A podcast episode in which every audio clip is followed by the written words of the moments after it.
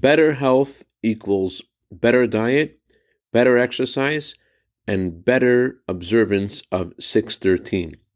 Good morning. I want to share with you a letter that I wrote about the relationship between our body and our soul. I'm going to paraphrase from the Hebrew.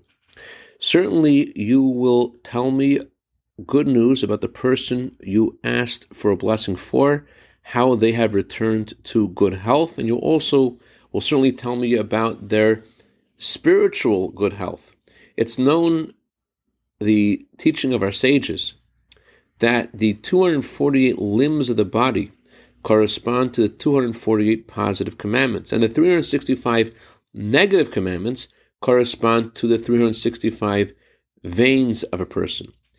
And it's obvious that our sages aren't just pointing out that they have a similar number, but it's far deeper. The limbs of the body receive their energy by performing the positive commandments. And the veins of a person are pure and clear, and they're not obstructed, God forbid, by observing the 365 negative commandments.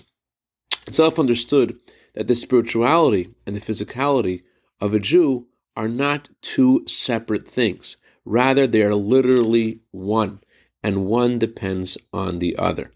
To dedicate our minute of Torah today to Kayla Morovich in honor of her birthday today for a year of bracha v'atzlacha begashmius of Have a wonderful, healthy day, healthy in body, healthy in spirit.